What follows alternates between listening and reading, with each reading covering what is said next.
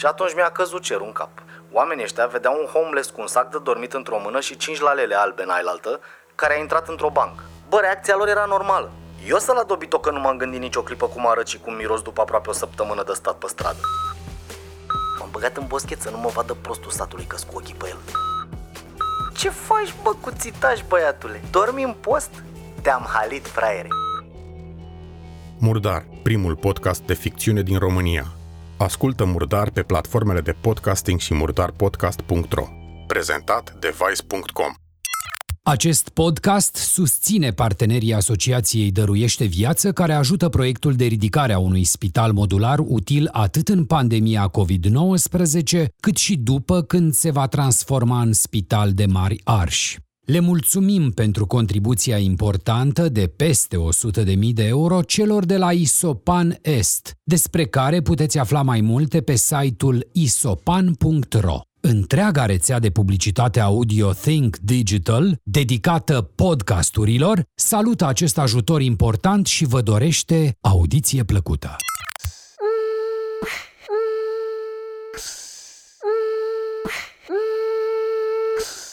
Salutare și bine v-am regăsit, Hurduchesterilor, un nou interviu, un nou interviu super interesant și super mișto, pentru că um, alături de mine, uh, nu fizic, uh, ci cred că spiritual și uh, cu vocea, mai bine zis, este Cristina Bălan, care este uh, partener în C S R Boutique.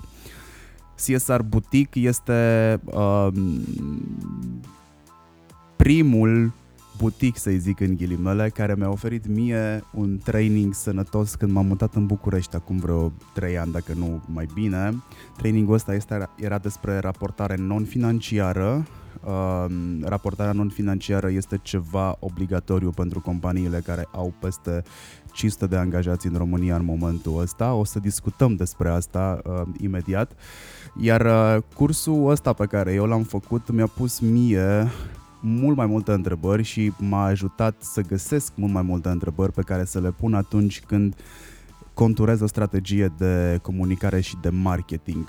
Până în momentul ăsta n-am apucat să fac niciun, niciun fel de raportare non-financiară pe standarde gri pe care le-am învățat la momentul respectiv, dar cu siguranță o să am ocazia și uh, cred că o să fie un drum anevoios care mă sperie acum doar la ideea că aș putea să îl fac. Uh, Cristina Bălan are un, are un C V foarte stufos uh, și O N U se regăsește în, în, în C V-ul ei. În momentul de față este, cred că nu greșesc dacă spun că ești managing partner la C S R Boutique, nu? Nu. Salut! Bine că mi-ai acceptat uh, interviul și îți mulțumesc. Eu îți mulțumesc de invitație și îmi pare rău că am început cu un nu, sper să nu continuăm tot așa, dar nu, ăla era ca să-ți confirm de fapt că ceea ce știi tu este adevărat. Uh, Cristina, ai un trecut, mă rog trecut, parcă vorbim din cărțile. O viață. Da, ai o viață care are foarte multe cuvinte cheie prin ea pe acolo. Văd și jurnalism, ai și diplomă de inginer, ai fost și pe la Universitatea de Agronomie. Cum ai ajuns să practici tu C S R-ul și raportarea non-financiară? Uh... Cumva acum, dacă mă uit în trecutul ăla de care aminteai tu, pot să spun că mi-a fost cumva predestinat. În sensul că după ce am terminat liceul, sau de fapt în timpul liceului, am știut exact către ce facultate vreau să mă duc și facultatea aia se numește Facultatea de Îmbunătățiri, Funciare și Ingineria Mediului. Când m-am hotărât să dau examen de admitere, mama era la propriu în lacrimi, pentru că primul gând pe care l-a avut ea este că o să-i plece fata din București și va trebui să se ducă undeva pe coclauri și ce o să facă ea fără fata ei. Dar uite că fata ei a ajuns în timp și să facă facultatea pe care și-a dorit-o și să lucreze în domeniu și să ajungă, e adevărat, și pe la O N U vreo paisprezece ani de zile, după ce a trecut pasager așa prin jurnalism, la care s-a întors cumva în ultima perioadă de O N U, pentru că cei paisprezece ani de activitate la Națiunile Unite m-au ajutat să învăț o limbă de care toată lumea râde că are în jur de șapte sute de cuvinte. E o limbă foarte birocratică și totul ține de modul care, de creativitatea cu care poți să îmbini cele șapte sute de cuvinte. Dar pentru că vroiam să învăț o engleză pe care după aceea să o înțeleagă stakeholder-ul indiferent de capacitatea sa, m-am dus și am făcut un masterat la London School of Journalism, unde m-am îndrăgostit foarte mult de legislația lor, pentru că am avut doi ani de zile, practic, am, am învățat legislație britanică, iar ceea ce numesc ei media law n-are nicio legătură cu o lege a presei, ci are legătură cu toată legislația pe care un jurnalist trebuie să știe, un jurnalist responsabil, pentru că trebuie să discearnă între ceea ce fac bine și ceea ce nu fac bine cei care trebuie să aplice legea, respectiv cei care încalcă într-un fel sau altul legea. Tot în ultima perioadă de O N U am început să mă uit către ceea ce mi-aș dori să fac odată ce misiunea O N U România își va fi încetată activitatea, și am avut șansa imediat după separarea de O N U să contribui la un proiect, la un prim raport nefinanciar sau de sustenabilitate care era elaborat în conformitate cu standardele G R I, după care mi-am dat seama că, unul, îmi place, deci mă simt în stare să fac așa ceva și cumva în, în procesele astea se cascadează cam toată experiența mea acumulată până în acel moment. Și după aceea îmbină cumva absolut tot background-ul educațional și profesional. Așa că am început să caut un curs, nu am găsit în România în momentul acela, m-am dus la Londra, am trecut și eu la rândul meu prin cursul respectiv, numai că la mine înțeleg că a fost mai puțin traumatizant ca la tine. Cert că și pe mine m-a marcat și m-a marcat în sens pozitiv și m-am întors în România și am început să le spun oamenilor că vor avea nevoie de genul acesta de, nu neapărat de raport, ci de proces. Lumea se uita ciudat la mine, ceva ce am început să accept de-a lungul anilor. Asta e, sunt lecții de viață, da? fac, încep să, fac parte, să facă parte din, a, din acel trecut pe care îl, îl analizăm cu toții și uite că am ajuns astăzi ca și legea din România să prevadă obligativitatea uh, acestui tip de raportare, mai precis acestui tip de proces. Eu aș separa cele două lucruri pentru că, e, din punctul meu de vedere, este mult mai important procesul decât documentul în sine. Din proces, dacă îl faci așa cum trebuie, poți să înveți foarte multe. Dacă obiectivul tău este să bifezi o căsuță și să spui că ai documentul și nu ai învățat nimic din proces, atunci ai pierdut și timp și bani și resurse de orice fel și tot nu ai învățat nimic despre tine ca organizație din toată povestea aia. Ok, învățat despre tine ca organizație, asta este, asta este de subliniat. Uh, mi-amintesc că ai zis-o de foarte multe ori și la curs pe asta. Practic, uh, ce am înțeles eu în prima zi de curs este că un raport non-financiar uh, te ajută fără doar și poate să ai un moment de introspecție, dacă vrei să îl ai și I Q-ul companiei te ajută să faci chestia asta probabil, sau inteligența emoțională a companiei ajută, poți să-ți dai seama foarte clar cine ești, ce vrei tu să faci, dacă ți-ai pierdut sau nu ți-ai pierdut cursul pe care ți l-ai citat la început și așa mai departe. Până să ajungem să dezbatem chestia asta și să vedem dacă am înțeles eu bine atunci în prima zi de, de curs, hai să vedem uh, de ce e nevoie de raportare non-financiară și ce spune legea. Pentru anumite categorii de organizații e nevoie de așa ceva pentru că e obligatoriu. Așa cere legea, noi nu comentăm legea, ci trebuie să o aplicăm. Pentru alte categorii de organizații, și aici când spun alte categorii, mă refer la toate cele care, unu, nu sunt vizate de lege și, doi, care vor să se pregătească pentru, pentru viitor, un viitor care să nu le ia pe nepregătite.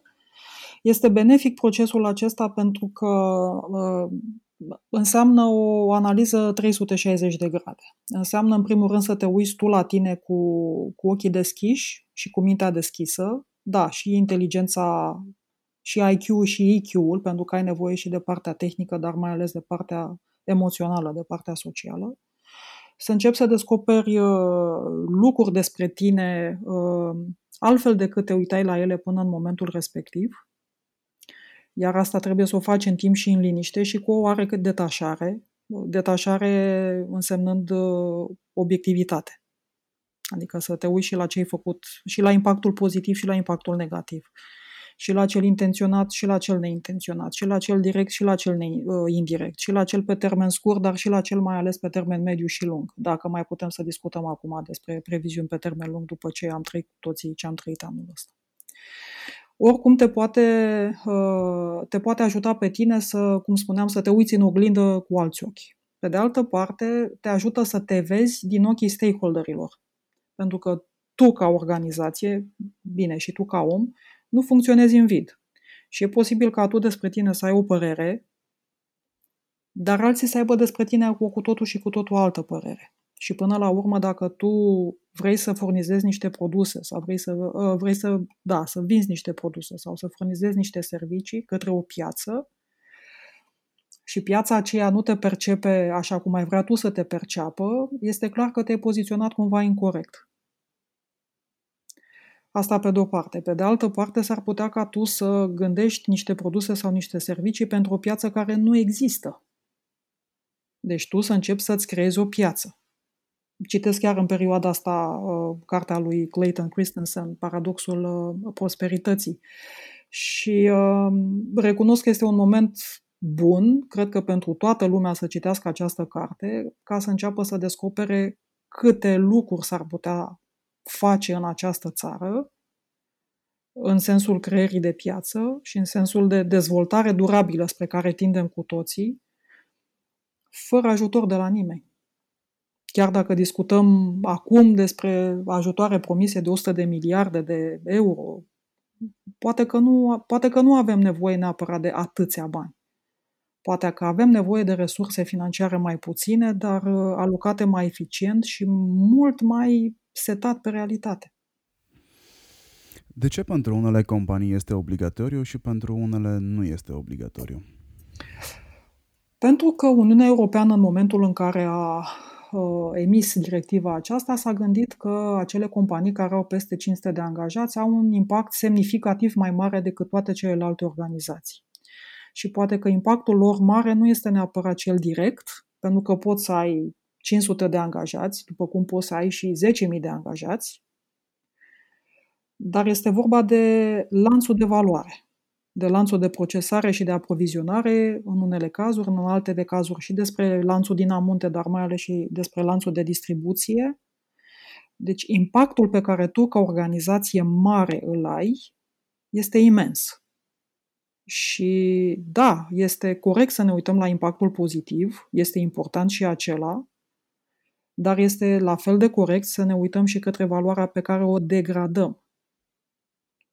Și cred că acesta a fost sensul în care s-au uitat cei de la Uniunea Europeană și inițiatorii directivei europene au fost doi britanici și după aceea cei din Parlament care au adoptat legislația și mai departe cei din Consiliul European care au adoptat-o, care o pun în practică de altfel. Ideea este că deja anul acesta, acum câteva săptămâni s-a încheiat procesul de consultare publică, s-a pus problema revizuirii acestei directive privind raportarea nefinanciară și se discută despre o lărgire a aplicabilității pe de-o parte, adică scăderea numărului de angajați la două sute cincizeci, pentru că ce este într-o țară o europeană cinci sute de angajați ar putea să fie total diferit de ce este în altă țară europeană, ca număr de angajați, mă refer, două sute cincizeci, dar după, aia, după aceea să, ne, să înceapă să se uite organizațiile la modul în care colectează informațiile, cu mai multă atenție, să discutăm despre calitatea informațiilor pe care le punem la dispoziția publicului, să discutăm despre responsabilitatea față de informațiile pe care le punem la dispoziția publicului, pentru că puțină lume înțelege că odată ce este cerință legală, raportul respectiv, sau mai precis, conținutul raportului respectiv, atrage după sine con- consecințe legale. Știm cu toții cum se cheamă o minciună în acte publice. Da, și mai mult de atât, eu am făcut ochii mari când am aflat că rapoartele non-financiare sunt extrem de importante pentru investitori. Pot, da. pot să afecteze uh, un trend ascendent pe bursă. Sau descendent. Ce, ce exemple de impact pozitiv sau negativ ți-ar veni la mână în momentul ăsta? Păi nu știu, exemplele pozitive sunt cele clasice, care de altfel sunt și evocate de, de foarte multe companii. Crearea locurilor de muncă, valoarea taxelor care sunt plătite către stat, indiferent dacă statul este autoritatea publică locală sau autoritatea publică centrală, investiția în angajați acolo unde este cazul și, evident, profitul mare pe care orice companie îl produce, că asta este menirea unei organizații. Ideea este că menirea unei organizații, unei companii, în cazul de față, este aceea de a produce valoare.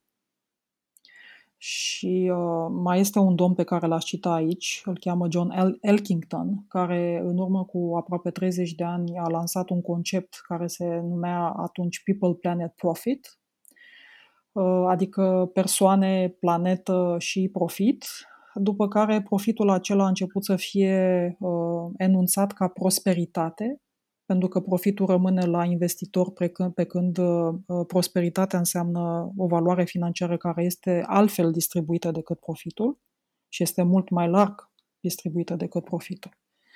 Dacă este să rămânem strict în zona financiară, mă rog, economică, impact negativ înseamnă, dacă este joc de sumă zero, înseamnă că atunci când ție îți merge bine pe piață, mie s-ar putea să nu meargă bine. Și asta înseamnă că tot ce ai câștigat tu, de fapt, m-a afectat pe mine. Unde este creștere, poate să existe și scădere. Impact negativ discutăm, iată, în perioada aceasta, mai ales despre mediu. Pentru că tot ce s-a întâmplat în, de la Revoluția Industrială încoace, și cu noi și cu companiile, a însemnat o degradare vizibilă a mediului. Și strămoșii noștri poate că au prosperat, lor le-a mers bine în trecut, doar că noi suferim acum de treceri extreme de la ploi masive. Am avut acum două săptămâni în România și ploi de o sută nouăzeci de litri pe metru pătrat în douăzeci și patru de ore și de două sute șaptezeci și cinci de litri pe metru pătrat în douăzeci și patru de ore, în Slobozia, respectiv în Valea Jiului. Discutăm, iată, despre chiar astăzi, că distanța fizică de aici a plecat de fapt, că astăzi sunt anunțate treizeci și șase de grade la umbră, ceea ce înseamnă că în oraș se vor resimți cu totul altfel, iarăși în sens negativ, adică pentru corpul uman va fi mult mai greu. Veștile care urmează nu sunt deloc bune, în sensul că ne va fi din ce în ce mai greu să, să gestionăm viața într-o, pe o planetă tot mai încinsă, termic. Iarăși, acum câteva săptămâni la Cercul Polar s-au înregistrat treizeci și opt de grade Celsius. Este un record absolut și nimeni nu și-ar fi imaginat vreodată că vom ajunge la acest nivel. Impact negativ social, pentru că trebuie să intrăm și uh, în zona aceasta ca să acoperim tot cei trei piloni, People, Planet, Profit. Impactul social înseamnă că, iată, o criză mică, mică în sensul de nanoparticulă sau nu știu, nici nu știu cum să-i spun acestui virus care ne-a pus pe, to- pe toți pe, la nivel planetar pe butuci, a putut să determine o criză socială de o amploare atât de mare, o criză, de, o criză economică atât de mare, poate că nu o resimțim imediat, dar o să o simțim cu toții într-un fel sau altul, iar veștile acelea aparent bune, că în cele două luni de, sau trei luni de lockdown planeta și-a revenit și animalele au, și-au reluat cumva locul pe pământ și că au apărut mai mulți copaci și mai multă verdeață, e un fel de ne îmbătăm cu apă rece. Adică s-a întâmplat ceva bun pe o perioadă atât de scurtă și care este atât de fragil și care poate fi distrus atât de repede, odată ce ne vom întoarce și ne vom relua activitatea fără a fi schimbat ceva până acum. Mm, te-aș întreba... Nu știu dacă sunt pesimistă sau optimistă, dar sunt realistă.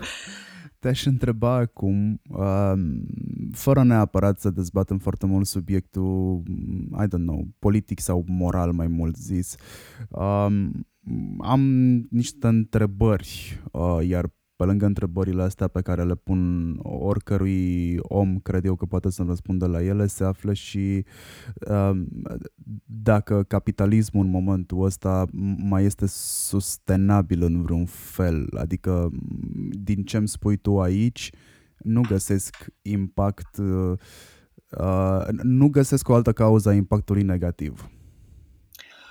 Nu cred că sunt, habar n-am, nu știu ce să-ți răspund la întrebarea asta și nu mă simt atât de pregătită încât să, să-ți răspund la ea. Deci chiar nu sunt, uh, indiferent de trecutul meu glorios de până acum.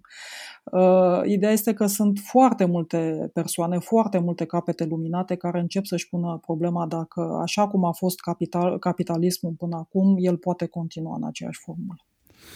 Bun, măcar nu sunt singurul care se întreabă chestia asta. Uh, nu, și ești într-o companie selectă.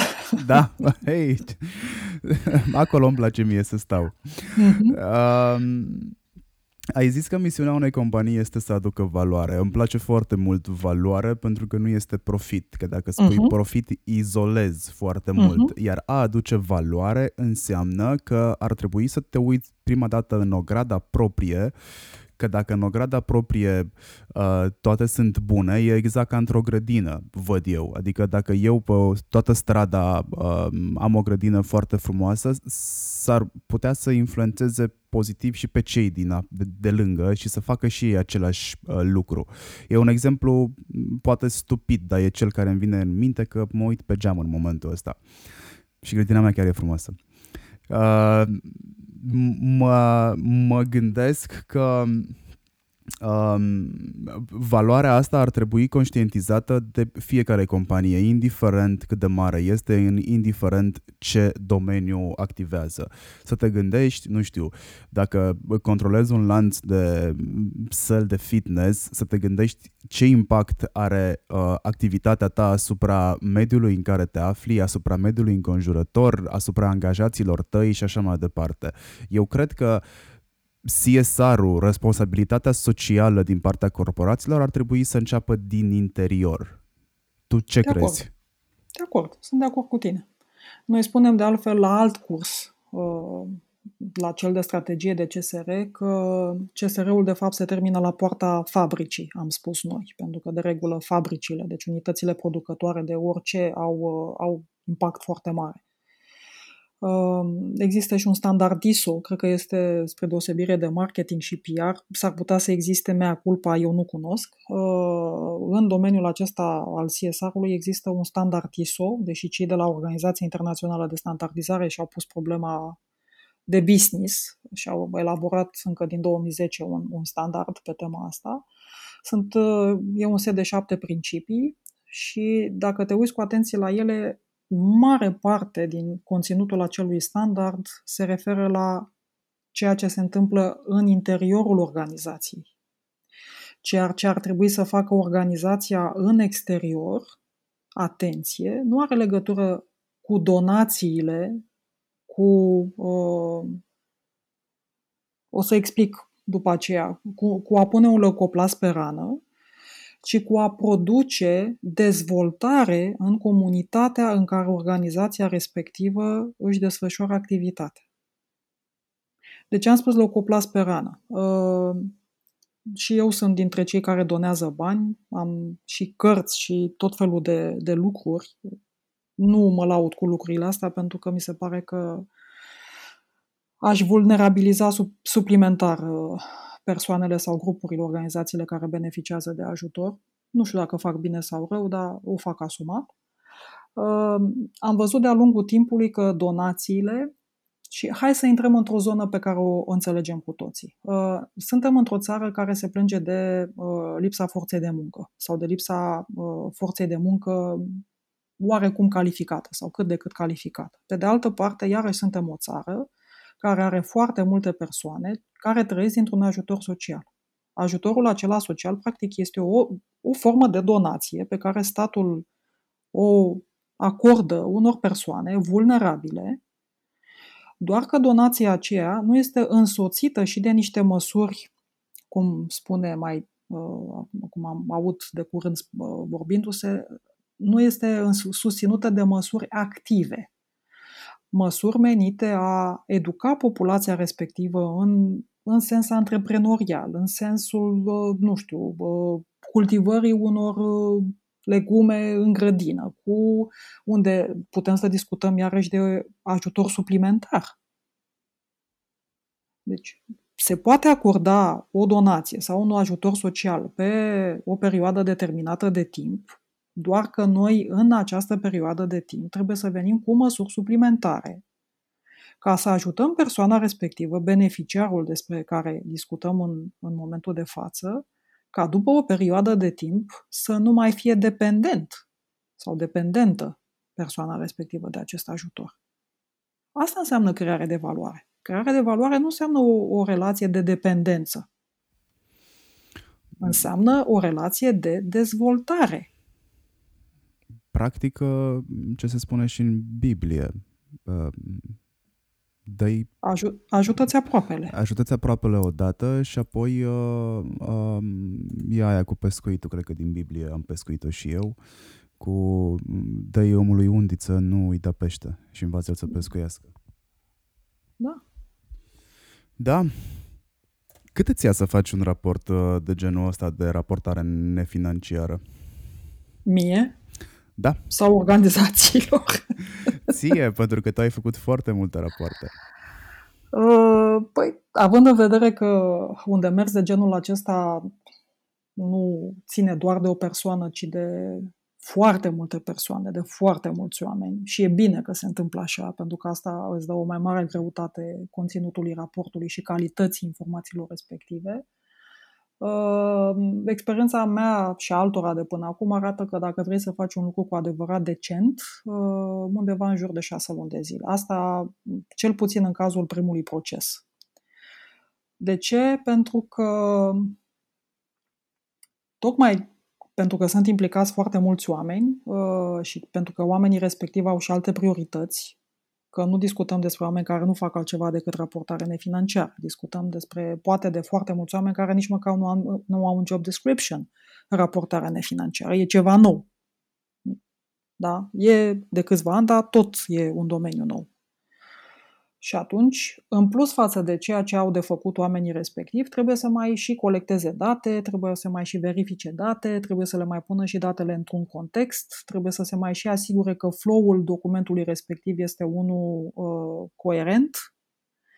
Uh, există un schimb de informații și de uh, strategizare interdepartamentală, pentru că documentul final trebuie să, într-adevăr, cum spuneam, să oglindească cu fidelitate și cu echilibru, dar mai ales cu acuratețe, imaginea de ansamblu corectă a organizației respective. Dacă mai depind și de stakeholder externi, care îți sunt sau nu sunt apropiați în sensul că sunt dispuși să lase totul deoparte și să te ajute sau, din potrivă, nu sunt dispuși să facă lucrul acesta, atunci iată că apar timp suplimentar. După care ajungem în zona de verificare a informațiilor, pentru că nu poți să pui niște date acolo pur și simplu, că știm că există consecințe legale și chiar dacă facem lucrul acesta voluntar, documentul final este tot public, ceea ce înseamnă că investitorii și consumatorii tot îl citesc și tot iau niște decizii pe baza informațiilor de acolo. Și poate că da, ne mințim astăzi și mâine și poi mâine că nu avem suficienți cititori slash stakeholderi pregătiți să citească și să înțeleagă astfel de documente. Vestea bună sau mai puțin bună, depinde de unde o privești, eu zic că este bună, este că numărul celor care, cititorilor avizați să citească astfel de documente, este în creștere. Interesul pentru astfel de informații este în creștere. Există agenții de rating, există agenții specializate care încep să colecteze informații din rapoartele nefinanciare sau de sustenabilitate, să le agregeze și să le dea mai departe către investitori, iar investitorii respectivi, ok, se uită la cifra de afaceri, la profit, la marjă, la ce vrem noi, financiar vorbind, dar se uită și la impactul potențial negativ. fie că e vorba de uh, sfera etică, fie că e vorba despre ceea ce înseamnă emisii poluante. Deja se discută la nivel internațional despre taxonomie, adică o taxare a emisiilor poluante. E un fel de T V A care ține de poluare.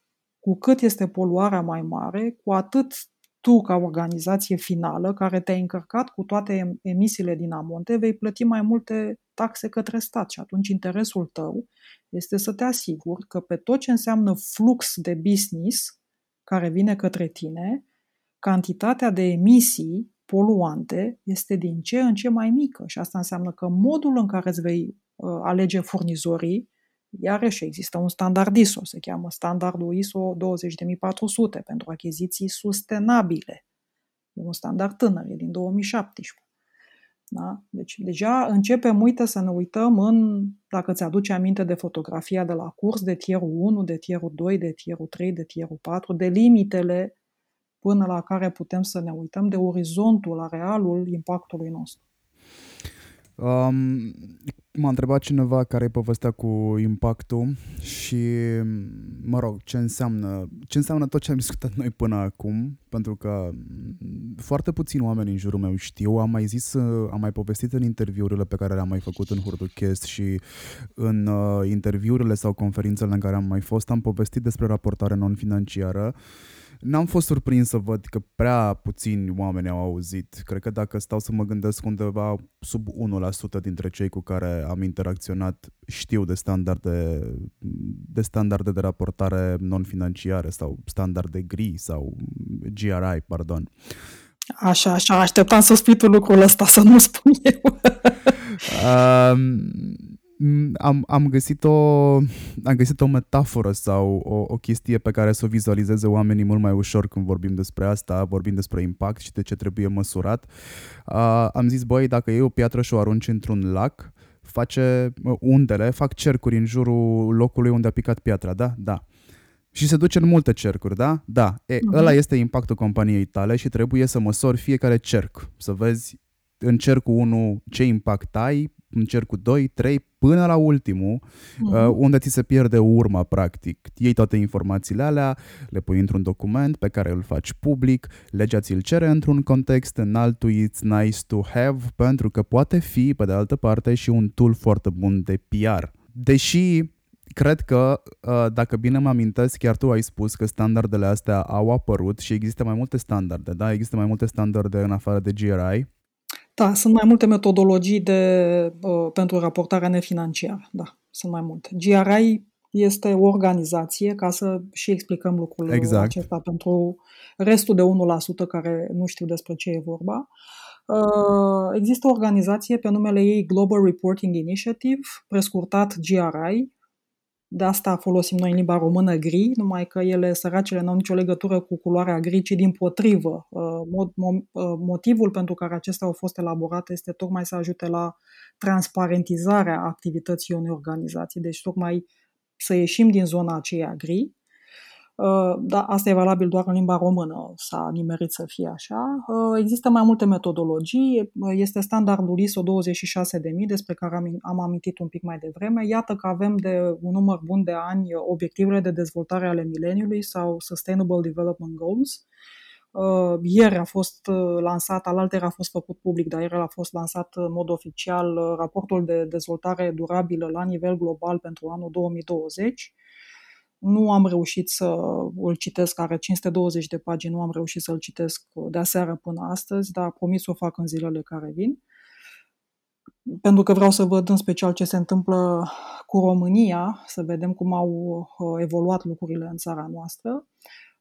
Mai există U N Global Compact, este un set de principii care au fost lansate pe piață de fostul secretar general al Națiunilor Unite, Kofi Annan, într-un efort de a deschide colaborarea dintre Națiunile Unite și sectorul privat, pentru că a ajuns secretarul general Kofi Annan în momentul respectiv la concluzia că o colaborare este benefică pentru toate părțile implicate și că eforturile cumva trebuie puse la un loc.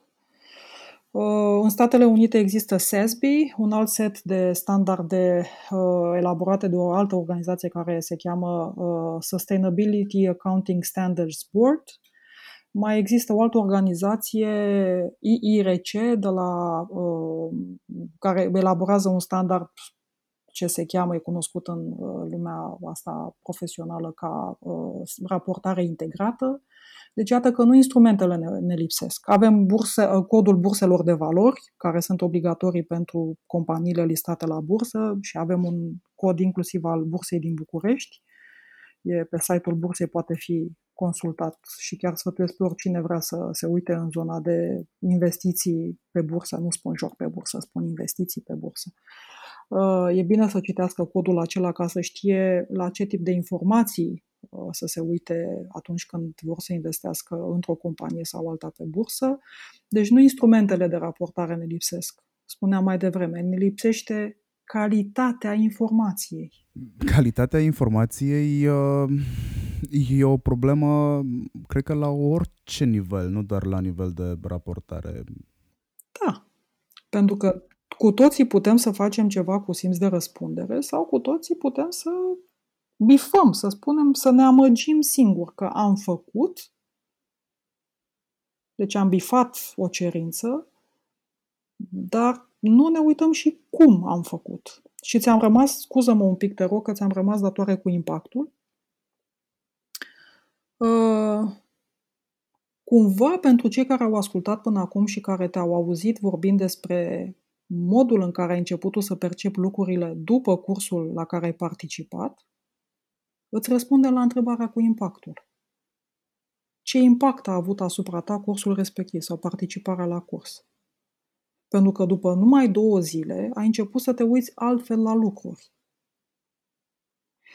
Asta înseamnă că tu, pe parcursul celor două zile și după aceea, ai început, cum spuneai, să-ți pui niște întrebări. Și dintr-o întrebare ai ajuns la alta și tot așa.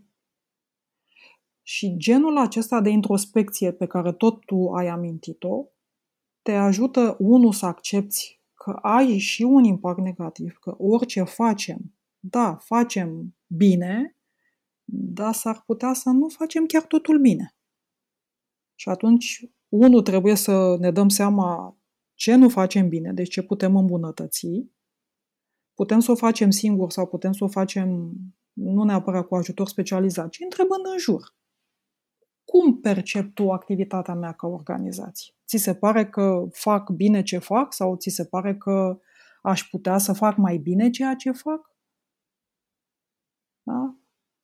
În o altă metodologie care se cheamă Social Return on Investment, când discutăm despre impact, întrebarea pe care ne-o punem noi este tot legată de stakeholder, pentru că impactul se vede în ochii stakeholderului. El este cel care îți spune care este impactul tău din perspectiva lui. În engleză se spune the beauty is in the eye of the beholder. În raportarea nefinanciară și în partea asta de impact spunem că the, the impact is in the eye of the stakeholder. Standardele astea despre care povestim noi sunt bine de știut, mai ales um, în, con- în contextul geografic în care sunt făcute, pentru că unele dintre ele sunt mai populare, uite cum ai zis, cele din state, automat sunt populare în, în state.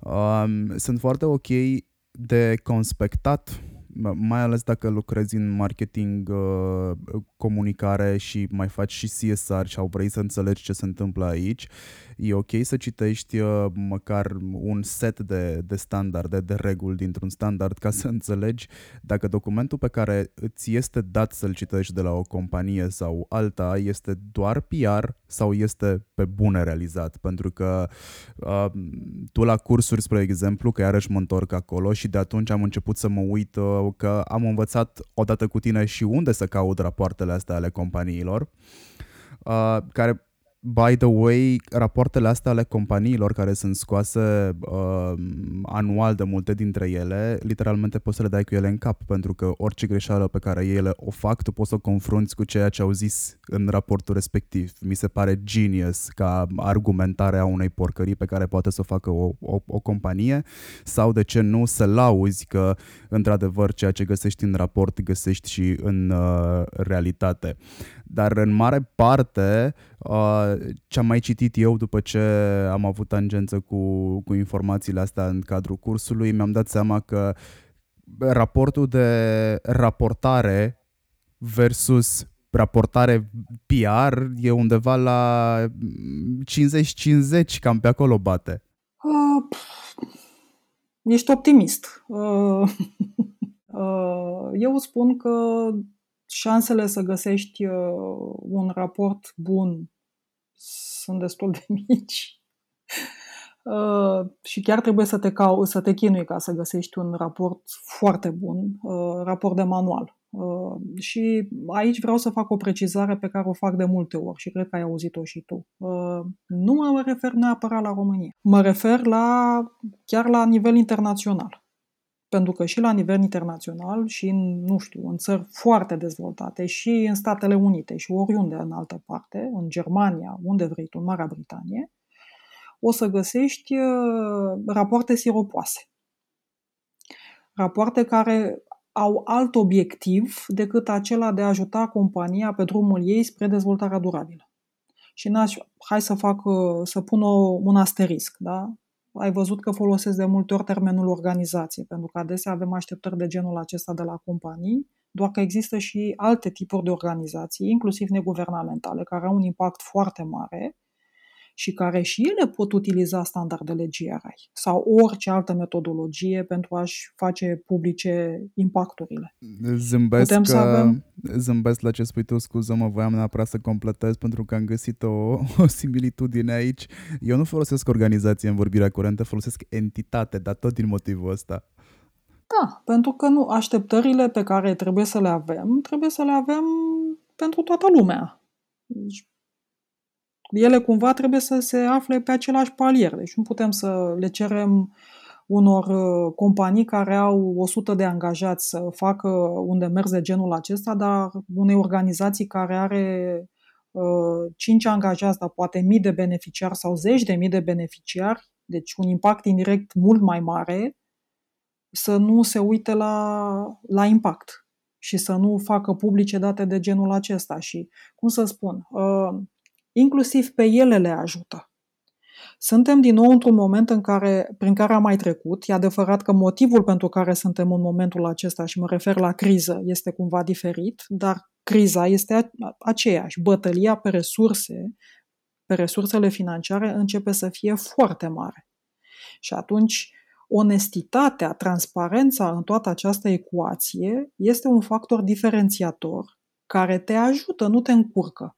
Pentru că tu ca donator sau tu ca investitor vei fi mult mai deschis să-ți deschizi portofelul și vei fi mult mai generos cu uh, banii de pe card, cu o organizație care este transparentă, care îți publică, care îți a- a- facilitează accesul la informație de genul acesta, care îți demonstrează că cel puțin se uită cu atenție și cu onestitate la propria ei activitate și că vrea cu adevărat să crească sănătos împreună, alături de tine și alături de toți ceilalți, și că dacă este o organizație neguvernamentală, vrea să rezolve problema respectivă pe care s-a angajat să rezolve, după care să înceapă să-și mute atenția, focusul către altă problemă, da?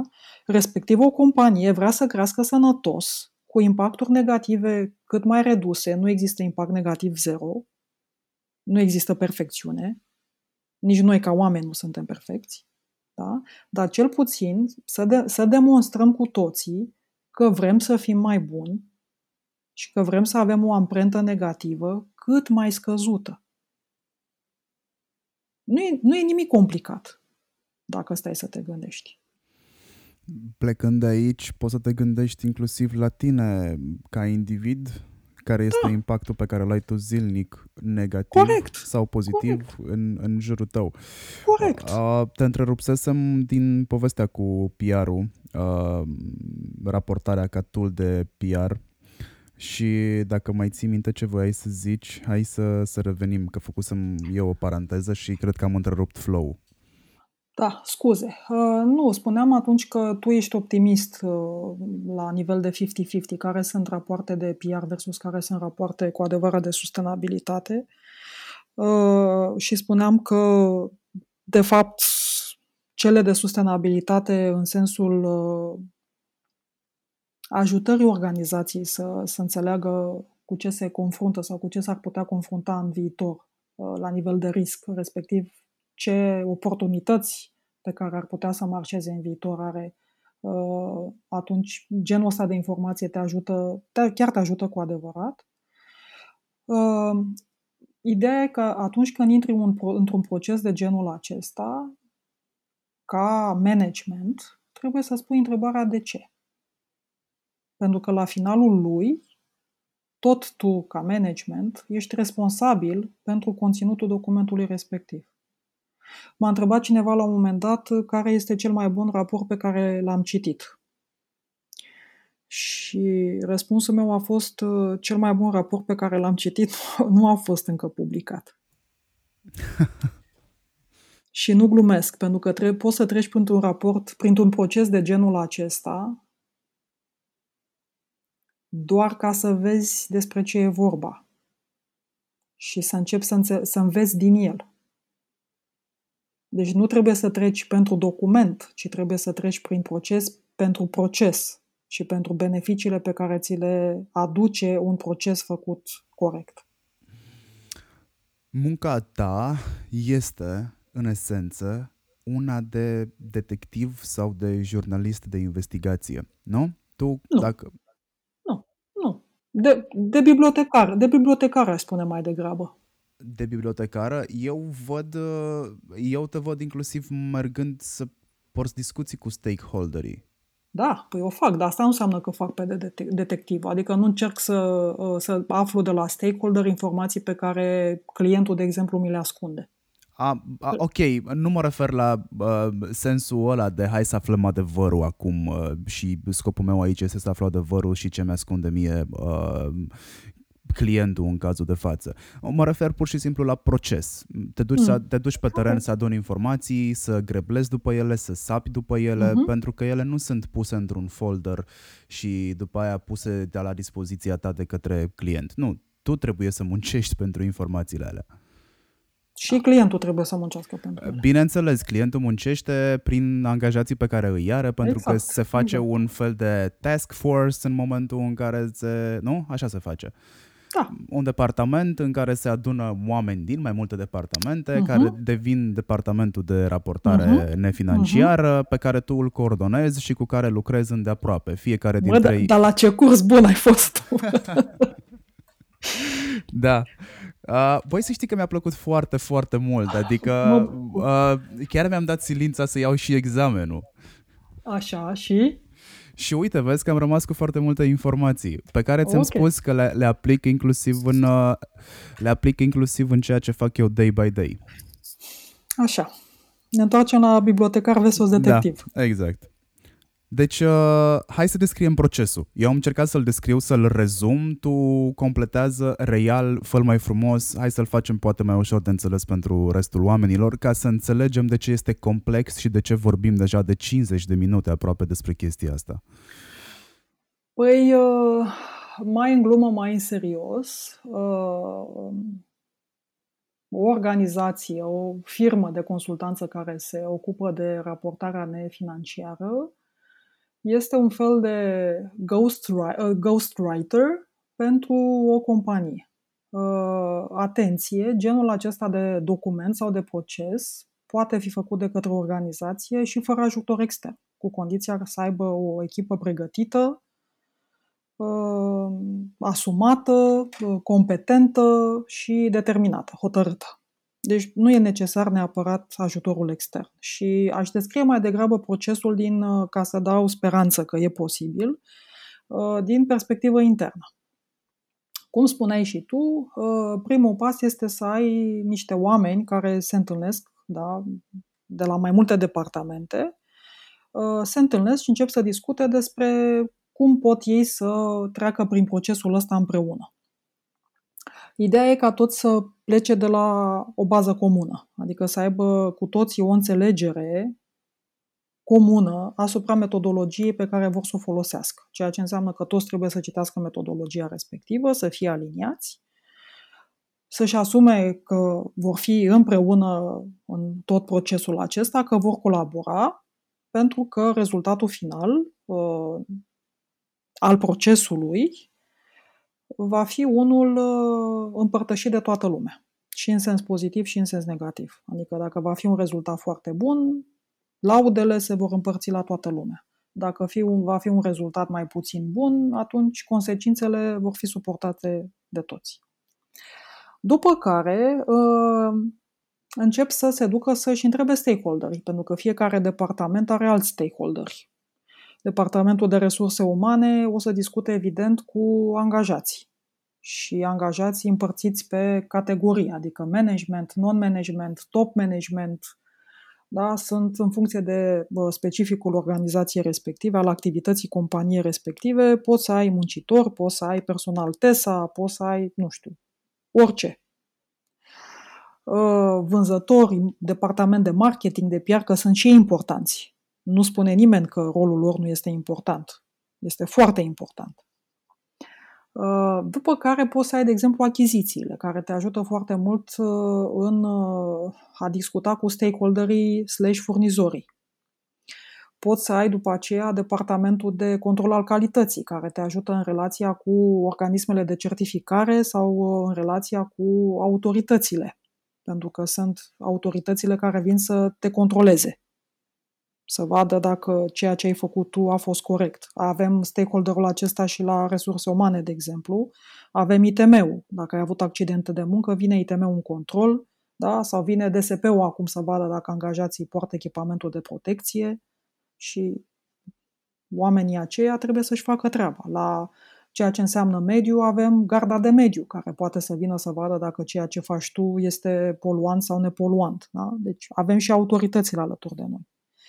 Ne ducem să vorbim și cu autoritățile locale, pentru că e posibil ca noi să nu avem activitate doar într-un birou frumos de sticlă din București, ci să avem fabrici, magazine, centre logistice, unități de producție, nu știu, centrale mori de vânt sau hidrocentrale sau transformatoare sau relee de, cum îi spune, de telecomunicații în țară. Și atunci trebuie să vedem și acolo ce se întâmplă, cum suntem percepuți noi la nivel local. Poate că vin berzele și se așează pe stâlpii noștri. Și trebuie să ne uităm inclusiv la partea de biodiversitate, la floră și la faună, să vedem dacă activitatea noastră într-o comunitate afectează într-un fel biodiversitatea. Poate avem conducte care trebuie schimbate sau poate avem conducte care trebuie îngropate. Avem culturi pe terenurile respective pe care le afectăm. Ce facem cu ele? Asta înseamnă timp. Și asta înseamnă și resurse pentru deplasări. Și asta înseamnă și oameni cu care trebuie să vorbești și oameni care sunt sau nu sunt dispuși să, să-ți spună, să se uite în ochii tăi și să-și spună părerea despre activitatea ta. Presupunând că toate lucrurile astea sunt în favoarea ta și că ai o relație foarte bună cu stakeholderii, asta înseamnă că ai colectat datele cu care te întorci din nou în grupul amintit la început și începi să decizi ce este important, ce este relevant pentru tine în momentul acela, în funcție de contextul în care se întâmplă, funcționează activitatea în momentul acela, pentru că raportarea nefinanciară, odată ce ai trecut prin procesul ăsta, el se întâmplă anual, pentru cei vizați de lege, pentru ceilalți, când vor ei, la doi ani sau la trei ani sau la cinci ani odată. Nu trebuie să faci procesul ăsta consultativ în fiecare an. Dar este bine să-l faci de fiecare dată când apare un nou impact semnificativ în organizația ta. Impactul acela semnificativ înseamnă fie se modifică legea, fie a venit COVID-ul și două luni de zile ți-a, ți-a blocat toată activitatea, Fie, nu știu, ai avut o deversare de materiale poluante într-un loc și atunci este clar că ai o problemă majoră și tu, dar mai ales comunitatea, și trebuie să vezi de ce s-a ajuns la poluarea respectivă. Fie ai avut o grevă, fie, fie nu știu, ți-ai schimbat obiectul de activitate, fie ți-ai schimbat acționariatul. Dacă ești companie multinațională, se schimbă acționariatul și vine o altă, un alt tip de acționar dintr-o altă țară care au o altă cultură pe care, și o altă strategie pe care tu după aia trebuie să o adaptezi. Toate acestea înseamnă schimbări semnificative, hai să spunem așa, perturbări ale zonei aceea de business as usual. Și odată ce ți-ai stabilit care sunt temele care sunt importante, încep să colectezi, să le populezi cu date. Date calitative și date cantitative, adică vii cu politicile, procedurile, toate sistemele de management pe care le ai, cu care operezi, și cifrele. Cifrele sunt bune pentru că te ajută să-ți arată tendințe. Și îți arată tendință și în sens pozitiv și în sens negativ. Și atunci, pe baza cifrelor, cuplat peste ceea ce ai ca sistem de management, tu vezi dacă sistemul acela de management este funcțional sau este disfuncțional. Dacă este funcțional, înseamnă că cifrele sunt pe plus, da? Sau pe minus. Dacă facem ceva în zona emisiilor, ele e bine să scadă, nu să crească. Da? Sau dacă este disfuncțional, înseamnă că ceea ce ți-ai propus tu ca obiectiv este departe de ceea ce se întâmplă în realitate. Și de aici începi să descoperi și riscurile și oportunitățile. Dacă asculți cu suficientă atenție stakeholder-ul, s-ar putea să ai idei de afaceri, să descoperi lucruri pe care poți să le faci mai bine sau alte lucruri pe care le făceai pentru că este o nevoie în piață. Poți să descoperi o piață nouă, o zonă care este neacoperită, fie de un produs, fie de un serviciu. Ideea e să intri în tot procesul acesta deschis, da? Și cu I Q și cu E Q, să-ți asumi că s-ar putea să nu auzi doar lucruri frumoase despre tine și să fii dispus să faci ceva în sensul remedierii uh, impacturilor negative atunci când ceea ce auzi de la stakeholder nu te măgulește. Și odată ce ai toate informațiile astea, le împachetezi frumos într-un raport, după care pui raportul pe site. E simplu. Um, am făcut un test în timp ce tu îmi povesteai procesul, uh, ca să-mi dau seama cât de greu este să găsești un raport de sustenabilitate sau cât de ușor este. În medie, găsești un raport de sustenabilitate dacă deschizi vreo cinci taburi. La noi? Da, niște companii din România, da. Păi uh, nu e rău.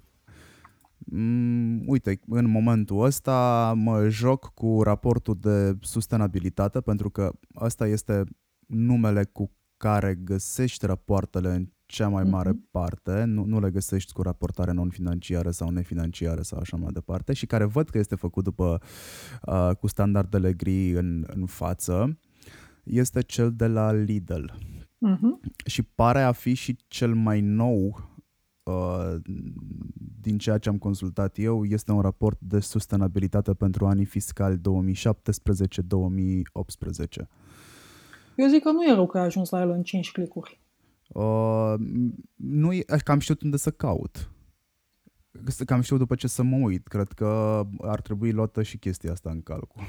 Gândește-te, e adevărat, gândește-te că sunt companii de stat la care cred că nu ajungi nici din cincisprezece sau douăzeci de clicuri la documentul respectiv. Eh, normal. Îmi place cum este realizat, nu pot să citesc foarte mult în momentul ăsta despre, despre el. Dacă vreți să vedeți cum arată un raport de sustenabilitate, dacă tot i-am zis numele și nu avem o problemă cu a numi uh, branduri în, în podcast, și știe toată lumea foarte bine că în momentul în care există un soi de sponsorizare, el este, soiul ăsta de sponsorizare este numit.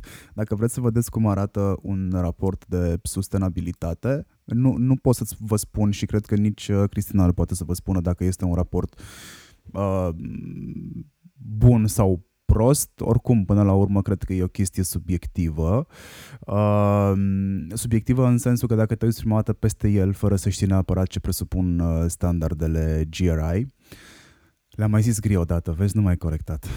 Uh, mergeți pe lidl punct ro, uh, așa, vă duceți apoi pe despre Lidl, sustenabilitate, veți intra pe corporate punct lidl punct ro și mergeți pe sustenabilitate, apoi pe uh, raportare de sustenabilitate și veți găsi două rapoarte, unul din două mii șaisprezece și uh, cel mai nou, două mii șaptesprezece două mii optsprezece, click pe el și o să se deschidă un P D F care are multe pagini. Eu am ajuns în momentul ăsta pe la pagina șaptezeci, cred că, uh-huh. la secțiunea clienți și societate. Uh, primul lucru pe care l-am... Bine, oricum, Lidl este, din punctul meu de vedere, un alt un alt soi de, de entitate. Lidl comunică și este atent la ce se întâmplă în jur, exact cum ai spus și tu, trei sute șaizeci. Este cel puțin percepția pe care o am eu, atât uh, as a client, cât și ca profesionist. Adică sunt foarte multe lucruri pe care le dau drept exemplu de la Lidl, dar, din nou, e o chestie subiectivă, probabil. Tot subiectivă, dacă aș fi și eu, este că, fiind o companie germană, pentru mine asta e surprinzător, că te aștepta să fie o companie rece. Cu toate acestea, este una dintre cele mai empatice organizații de la noi. Da, good point aici. Ai dreptate. Uite, nu m-am gândit la a spune vreodată că există o companie empatică. Dar, de altfel, este un cuvânt pe care îl, îl găsim din ce în ce mai des, nu doar în ultimul an, sau poate că în ultimul an, dar cu preponderență în ultimele trei luni de zile. Am devenit atât de... Probabil că am devenit atât de inconștienți în goana după profit și nu după valoare, încât am, am uitat nevoi de bază, precum empatia. Și acum ne-am dat seama că stai așa, că nouă ne mai lipsește ceva, pe lângă faptul că o să intrăm într-un soi de contracție financiară, nouă ne mai lipsește ceva, ne lipsește empatia și dacă nu o să mai avem bani, cred că trebuie să empatizăm unul cu celălalt ca să depășim momentul. E o mișcare socioeconomică destul de interesantă pentru, pentru mine. Uh, mai voiam să te întreb o groază de chestii, um, ce e la un stakeholder, printre altele. Că e o diferență între shareholder și stakeholder. Da, shareholderul poate să fie un stakeholder. Un stakeholder este o persoană sau o entitate, cum ai spus tu, ca să folosesc cuvântul tău, care poate influența semnificativ activitatea organizației sau... Uh, asupra căreia organizația poate să aibă un impact semnificativ. Și grupurile de stakeholder pot fi compuse din investitori, da? Din shareholder, cei care dețin, practic, acțiuni în compania respectivă. Poate fi Consiliul Director sau echipa de top management, pot fi diferitele nivele de management, sunt angajații, pot fi autoritățile. În mare sunt grupurile despre care am amintit deja de la începutul discuției noastre, sunt O N G-urile, sunt comunitățile locale. Ei, stakeholderii ca grupuri, pot să evolueze în funcție de activitatea organizației. Uite, la Ursus am găsit în două clicuri, cred că. Da.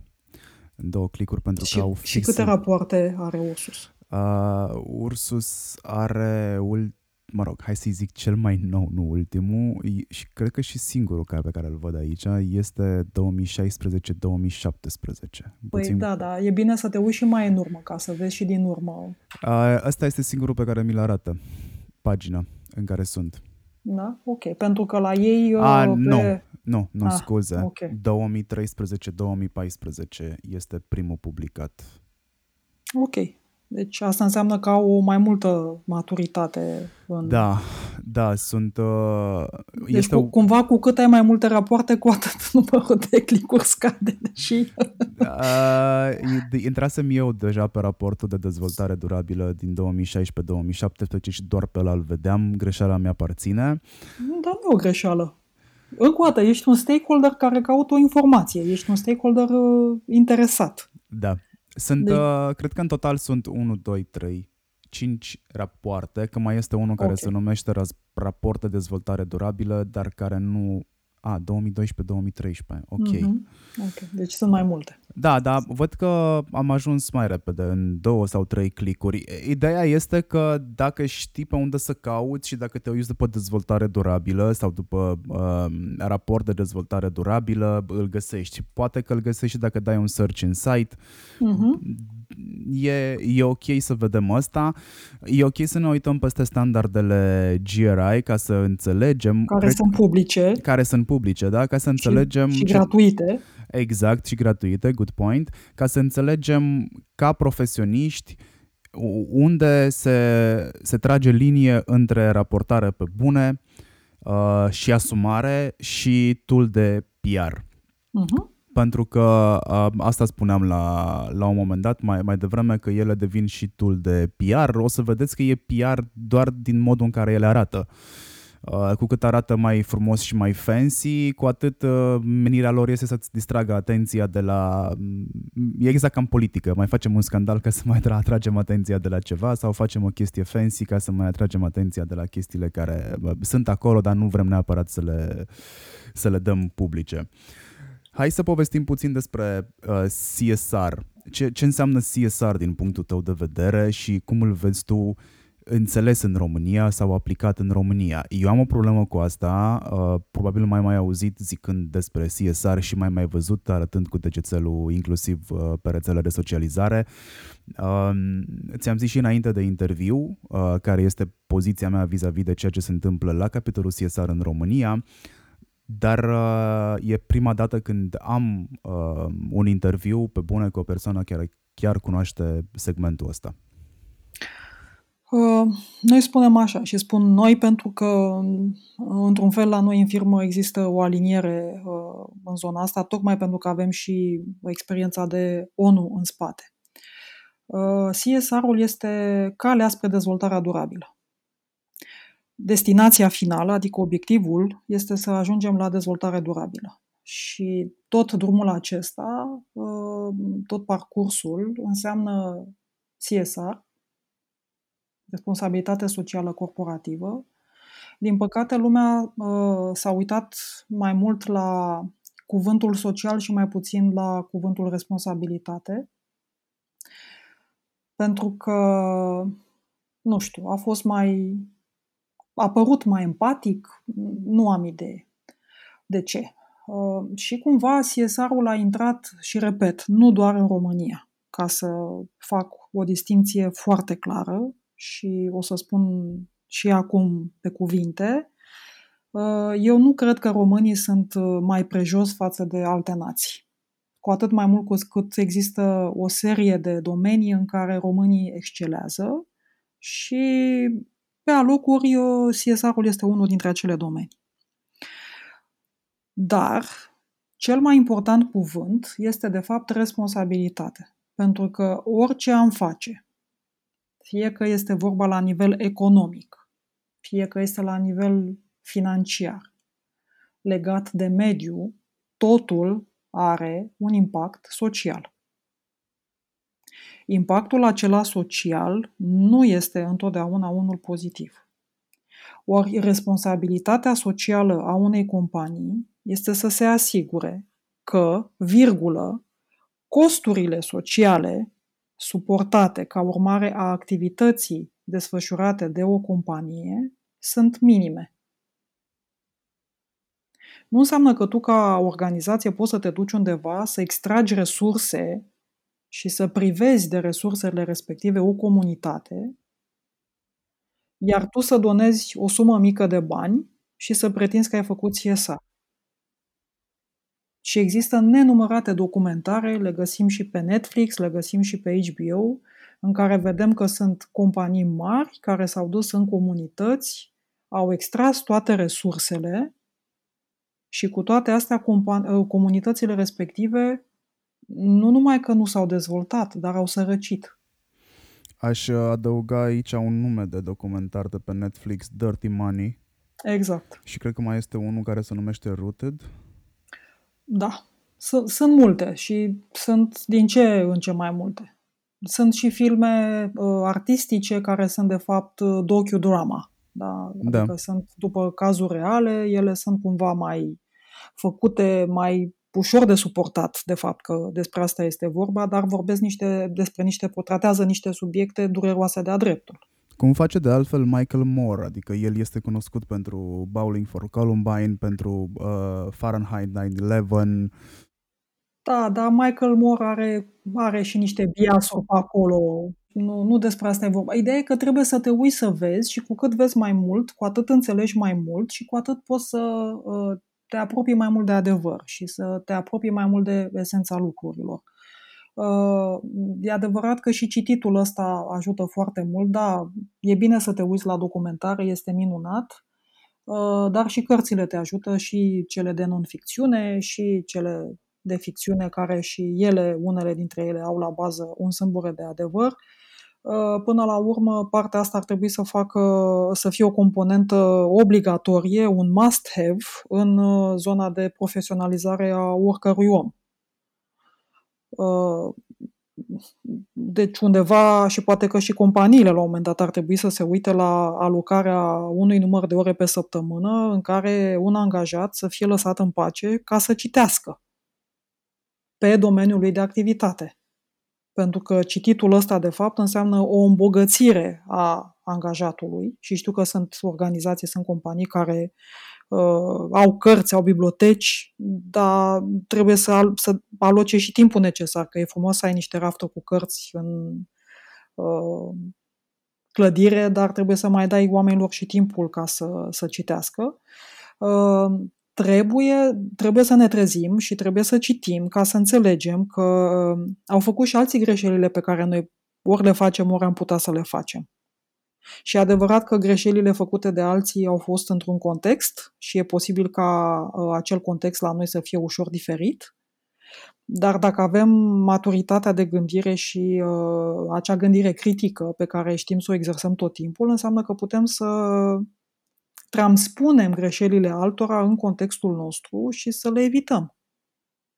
Trebuie de asemenea să ne asumăm și, uh, uite că de data asta chiar o să verbalizez lucrul ăsta, trebuie să ne asumăm că ne ducem la conferințe, la întâlniri, nu ca să vedem aceleași prezentări de marketing pe care le-am mai văzut și anul trecut și acum doi ani, ci că trebuie să stăm la conferințele alea cu onestitate, să vedem ce putem să facem împreună, astfel încât impacturile noastre negative să fie semnificativ mai mici și astfel încât împreună să putem să mergem într-adevăr către dezvoltare durabilă. Putem să punem tot împreună, dacă suntem onești, să punem presiune pe autorități, ca legile așa cum sunt făcute ele sau politicile publice să servească interesului public, nu unor grupuri restrânse. Orice politică publică, de asta se cheamă publică, pentru că trebuie să deservească, da, să servească interesului public. Așa cum spuneai,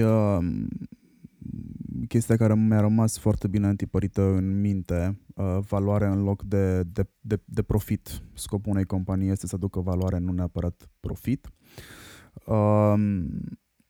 Am făcut niște research la un moment dat pe ideea de uh, C S R, am dat peste niște TED Talk-uri, m-am dus mai departe, mai departe și mai departe, până când am ajuns la cineva, a, nu țin minte cum se numea acel cineva, uh, a dat-o pe aia cu hai să schimbăm uh, social cu human și era un corporate human responsibility. Pentru că din punctul de vedere al persoanei respective te duci exact la Celu, cum ar veni celula de bază a, a entității respective și duci responsabilitatea până la firul ierbii. Și mi s-a părut o idee bună, pentru că a spune corporate human responsibility este de un impact mult mai mare decât social responsibility. Pot să pun o întrebare? O întrebare. Da, o să o să o clasifici tu după aia, dacă e cum ți se pare. Contează foarte mult cum se numește funcția sau contează mai mult ce face persoana respectivă slash organizația respectivă? A, a doua variantă. Deci, deci chiar nu contează ce scrie pe cartea de vizită. Spuneam un pic mai devreme, în prima noastră oră de discuție, despre John Elkington, cel da. care a venit cu conceptul People, Planet, Profit și care, după treizeci de ani de la lansarea conceptului respectiv, a făcut un lucru năstrușnic. S-a răzgândit. A zis că el vrea să retragă de pe piață acel concept. Și a lansat de curând o carte care se cheamă Green Swans, Lebedele Verzi, cumva ca uh, urmare a cărții Lebedele, Lebăda Neagră a lui uh, Nassim Taleb, uh, în care se uită la zona asta de riscuri de mediu ca la oportunități. Și spune că, într-adevăr, zona asta pe care noi o vedem negativă, cu emisii, cu impact negativ și așa mai departe, poate, de fapt, să creeze oportunități de business de zeci de trilioane de dolari. Da? Uh, și vorbind de uh, Lebedele Verzi, spunea că a fost surprins să audă că imediat după lansarea cărții lui, undeva prin țările din Asia, au fost persoane care și-au trecut pe, vi- pe cartea de vizită, apropo de funcție, în titulatură ceva legat de Lebedele Verzi. Ha. Deci asta a fost prima reacție a unor oameni. Deci mai întâi ne adaptăm cartea de vizită, dar de fapt ceea ce facem noi nu se transformă la fel de repede. Am înțeles. Și de asta am pus întrebarea. Așa. Putem să ne numim om, da? Simplu. Deci chiar nu contează. Putem să ne punem numele fără nicio titulatură. Ideea este, unu, să fim competenți, doi, să fim disponibili, să răspundem la telefoane și la mesaje. Da. trei, să acceptăm că avem și niște issues, niște probleme și patru, să începem să le rezolvăm.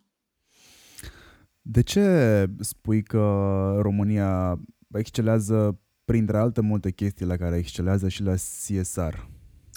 Pentru că sunt proiecte din România care au fost premiate internațional. Sunt rapoarte din România de sustenabilitate care au fost premiate la nivel internațional. Pentru că sunt oameni din România pregătiți în domeniul C S R-ului care excelează la nivel internațional. Poți să le spui sunt numele, oameni... dacă ai. Păi... Ursus, pentru că tot ai amintit tu, este în moment, a fost, nu mai știu exact care raport din ce an, este singurul raport care a primit o mențiune la o competiție internațională Green Frog la nivel european. Au fost cei de la I N G, de exemplu, care au luat premii, niște premii internaționale. Avem o profesoară din România, Ana Aldi, care predă C S R-ul în străinătate. Nu știu, avem, apropo, la G R I, avem români care lucrează la departamentul care verifică rapoartele de sustenabilitate. Ba chiar am avut o româncă care era, româncă virgulă, care era șefa departamentului respectiv, a plecat de la G R I, s-a întors în România și s-a apucat de antreprenoriat. Bun. Avem, avem oameni în cadrul Organizației Națiunilor Unite care au niște funcții absolut fabuloase și sunt femei. Printre cei care au luat examenul G R I din România, dacă o să te uiți pe lista celor de la G R I, cele mai multe nume sunt de femei. Mă rog, sunt în primul rând românce, că despre asta era vorba. De aici am plecat. Surpriza mare este că sunt și femei. De ce spui că e surpriză faptul că sunt femei? Adică găsim un, un pattern sau este o predilecție a femeilor către C S R? Nu.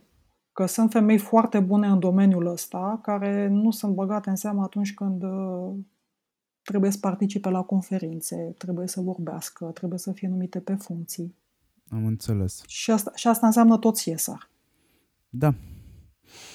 face parte din zona aceea de diversitate și este cerință legală.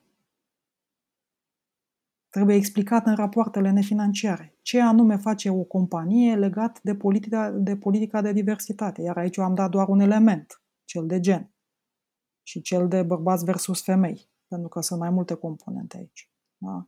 Avem și partea de dizabilități, avem și partea de vârstă. Apropo, chiar să te uiți, te invit să te uiți, să vezi la număr de angajați în rapoartele de sustenabilitate care sunt făcute conform standardelor G R I. Să vezi câte persoane peste patruzeci și cinci de ani sau peste cincizeci de ani se numără printre noi angajați ai unei companii. Da, mi-am notat chestia asta și o să mă uit după interviu. De curiozitate.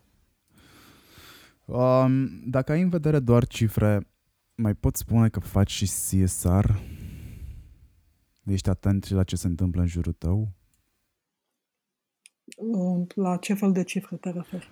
Uh, urmărești doar cifrele la din Excel să fie tot timpul pe creștere când vine vorba despre bunăstare a entității pe care o reprezinți, a companiei, a S R L-ului, a organizației. Păi, cifrele te ajută doar să verifici, să te asiguri că evoluția pe politicile, pe mecanismele, procedurile tale sunt bune. Deci cele care primează, de fapt, sunt mecanismele, procedurile, da? Tot ce ai tu, sistemele de management cu care operezi. Cifrele sunt o dovadă că ele funcționează sau nu funcționează. Am înțeles. Acum ai făcut foarte curios de chestia și uite, mă uit pe niște rapoarte, dar nu dau de... Măi, când ajungi la ele, spui că... Nu dau de ele. Um, nu cred că mai este ceva pe care mi-am propus să îl, îl dezbatem noi în interviul de astăzi. Um, și aș zice că am cam ajuns la final. A fost o discuție și este o discuție în continuare pentru mine extrem de, extrem de bună și sunt convins că este o discuție extrem de bună și cu foarte multe învățăminte de tras, inclusiv pentru cei care ne ascultă. De obicei, pe final de interviu, las intervievatul să lase la rândul său un gând de introspecție celor care ne ascultă, iar tu poți să faci asta acum. Mulțumesc mult și mulțumesc tuturor celor care au ajuns cu ascultatul până acum. Asta înseamnă că a existat o curiozitate, măcar, eventual un interes către domeniul acesta. Rugămintea mea către ei este, în primul rând, să se uite în sine și să vadă ce ar putea să facă pentru a fi mai buni, mai blânzi, în primul rând cu ei,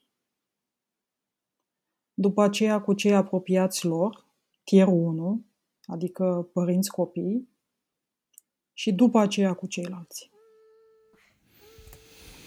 Bun, îți mulțumesc foarte mult și pentru gândul um, de final. Uh, vouă vă mulțumesc foarte mult că ne-ați ascultat aproape o oră și treizeci de minute. Dacă aveți ceva să-mi spuneți pe acest subiect, dacă vreți să-i transmit eu uh, Cristinei un gând, o idee, o întrebare, puteți să o faceți prin mine sau cred că este mai simplu să încercați să dați de ea uh, atât pe Google. Da, clasicul Google, cu siguranță o să dați de Cristina uh, Bălan acolo de la C S R Boutique. Cu, cu mențiunea să nu caute după Vocea României, că s-ar putea să ajungă la o altă Cristina Bălan. De ce crezi tu că am făcut eu pauză când am zis Google? Exact, exact. Așteptai să fie umplută pauza respectivă. Nu, exact de asta, pentru că mi-am amintit acum uh, numele Cristinei Bălan care mi este foarte fresh în minte, pentru că Tudor Marciu de la Movie Elements, cu care uh, lucrez pe Murdar Podcast și care este sound designerul, a lucrat și lucrează în continuare, cred că, cu Cristina Bălan și zic, stai puțin, că mai știu eu Cristina Bălan, de unde știu? Uh-huh. A, ok, hai să nu facem uh-huh. o confuzie și să zic Cristina Bălan de la C S R Boutique. Dați de Cristina inclusiv pe Facebook, unde publică constant cărțile pe care le citește. Așa că dacă o urmăriți sau dacă intrați în contact cu ea și dați un scroll pe feed-ul, pe feed-ul ei, s-ar putea să vă întregiți binișor biblioteca. La câte cărți ai ajuns anul ăsta? Că ți-ai propus câteva zeci? cincizeci mi-am propus în ultimii ani, în fiecare an. Acum sper să o termin în weekendul acesta, să le termin, cam două, să ajung la douăzeci și șase. E, ești foarte productivă. Cred că pandemia asta ți-a dat un imbol să mai citești mai mult, a? Nu neapărat. Sunt mică pe lângă alții care au citit patruzeci și o sută, dar încerc și eu acum. Hei, dar ce mă, mă, țin, mă țin rapoartele pe loc. Ce e aici? Competiție? Da, mi-aș dori să avem și genul acesta de competiție. E foarte ok. Cu câte cărți am citit fiecare. Pff. Uh, pf, da, nu cred că aș vrea să particip mai mult de cheerleadering de pe margine la capitolul ăsta. Eh, te lauzi. Uh, nu chiar. Apropo de rapoarte, că ai spus că faci rapoarte și te este o întrebare pe care mi-am pus-o aici, am uitat de ea și vreau să o adresez pe final. Uh, ești confortabilă să ne spui, să-mi spui cu, uh, cu ce branduri ai, ai lucrat pe raportare până acum? Sau să ne dai câteva exemple? Sursele sunt publice, deci n-aș vrea să îndrum eu ascultătorii către ele și o să spun de ce. Cel mai mare efort în procesul acesta este depus de organizații. Rolul nostru este să ne asigurăm că metodologia este respectată. Dar pentru a ajunge la un astfel de nivel de transparență, este o muncă titanică în spate. Și toate aprecierile, la modul sincer, merg către orice organizație care își asumă să treacă printr-un proces de genul acesta făcut bine. Chiar este, de, indiferent că ne place sau nu ne place, că ajungem din două clicuri sau de, din cincizeci de clicuri la un document, este o muncă titanică în spate, pentru care un astfel de efort merită lăudat. Pentru cei care au făcut lucrurile așa cum trebuie. Bineînțeles, sunt total în asentimentul tău. Uh, C S R minus boutique cu doi O și I Q la final de la I Q punct com este site-ul uh, despre care puteți afla lucruri atât despre organizație în sine, cât și despre Uh, Cristina. Tot acolo găsiți și ce înseamnă cursurile pe care uh, ea și colega ei, Steluța, uh, va trebui să mă ajuți cu numele de familie. Sergiuța. Așa. Uh, le susțin. Acolo aflați și când se susțin, acolo aflați și despre ce înseamnă uh, să fii uh, Certified Training Partner și așa mai departe. Um, v-am zis de Facebook, uh, v-am zis de Google, de mine știți cum să dați, dați mai departe interviul ăsta uh, celor care sunt interesați sau celor care sunt curioși de ceea ce înseamnă uh, genul ăsta de raportare sau să zicem genul ăsta de a lua în considerare faptul că se poate face și că trebuie luat în calcul într-o strategie de, de marketing și P R și nu numai, inclusiv de creștere uh, economică dacă vrei în, în interior. Uh, dați steluțe, dați subscribe pe Apple Podcast, uh, follow pe Spotify, urmăriți și uh, marianhurducaș punct ro pentru că acolo public fiecare interviu pe care îl fac. Acestea fiind zise, vă mulțumesc foarte mult că ați fost uh, cu mine, cu noi. Ne auzim data viitoare cu un alt interviu cel puțin la fel de interesant. Pa, pa!